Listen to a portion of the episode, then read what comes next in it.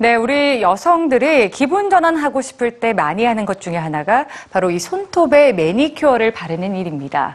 최근 뉴욕타임즈가 네일 관리사들의 힘겨운 삶을 보도하기도 했지만 네일 아트의 전 세계적인 인기는 여전한데요. 과거에도 매니큐어가 이토록 대중들의 사랑을 받았을까요? 뉴스지에서 알아봤습니다. 형형색색의 아름다움. 매니큐어의 어원은 라틴어입니다. 손을 의미하는 단어 마누스와 돌보다를 뜻하는 큐어가 합쳐진 말로 매니큐어는 사실 손톱에 칠하는 염료가 아니라 손톱을 포함해 손 전체를 관리하는 것을 의미하는데요. 이런 매니큐어는 기원전 3000년경 고대 중국에 이미 등장합니다. 하지만 누구나 손톱에 색을 입힐 수 있었던 것은 아니었는데요. 중국에서는 고무와 계란 흰자, 밀랍 등을 이용해 손톱을 염색했는데 주로 왕족들이 손톱을 붉게 또는 검게 칠하며 자신의 권력을 과시했습니다.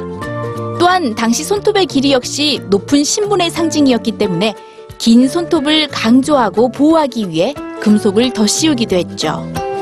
손과 발의 관리를 중시했던 고대 이집트에서도 매니큐어는 역시 계급을 구별하는 수단이었는데요.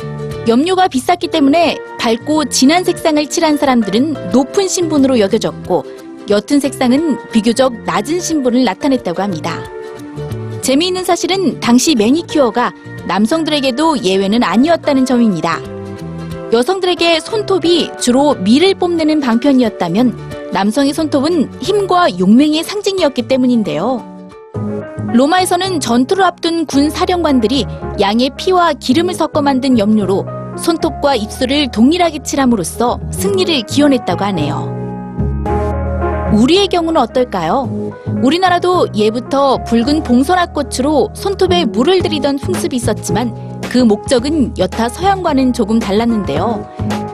이는 미적인 효과보다는 붉은색을 두려워하는 귀신을 물리침으로써 병마를 막기 위함이었습니다. 이처럼 역사는 오래됐지만 매니큐어는 여전히 특권층의 전유물이었고 19세기까지도 손톱에 화려한 색을 바르는 것은 부정적으로 여겨졌는데요. 1920년대 파리에서는 손톱에 색상을 입히는 것이 불길함을 의미하거나 무언가를 숨기는 것으로 인식되는 등 매니큐어의 대중화에는 어려움이 많았습니다. 하지만 할리우드 영화들이 점차 인기를 얻으면서 여배우들의 화려한 손톱이 현대성의 상징으로 비춰졌고 1923년에는 미국의 화학기업인 듀폰이 다양한 자동차 염료를 개발하면서 분홍색 계통이 전부였던 매니큐어의 색상도 다양해졌습니다. 매니큐어가 대중 속으로 들어오기 시작한 건데요.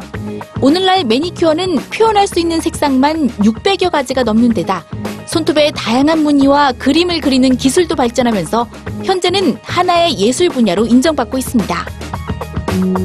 경제학에서는 불경기일수록 저렴한 립스틱 매출이 급증하는 현상을 립스틱 효과라고 하는데요. 최근에는 사람들이 매니큐어를 바르면서 많은 돈을 들이지 않고도 심리적 만족을 느끼려고 하는 매니큐어 효과가 나타나고 있다고 합니다. 이처럼 이제는 일상의 작은 행복을 가져다주는 수단이 된 매니큐어가 과거에는 아무나 바를 수 없었던 특권의 상징이었다는 사실 놀랍지 않으신가요?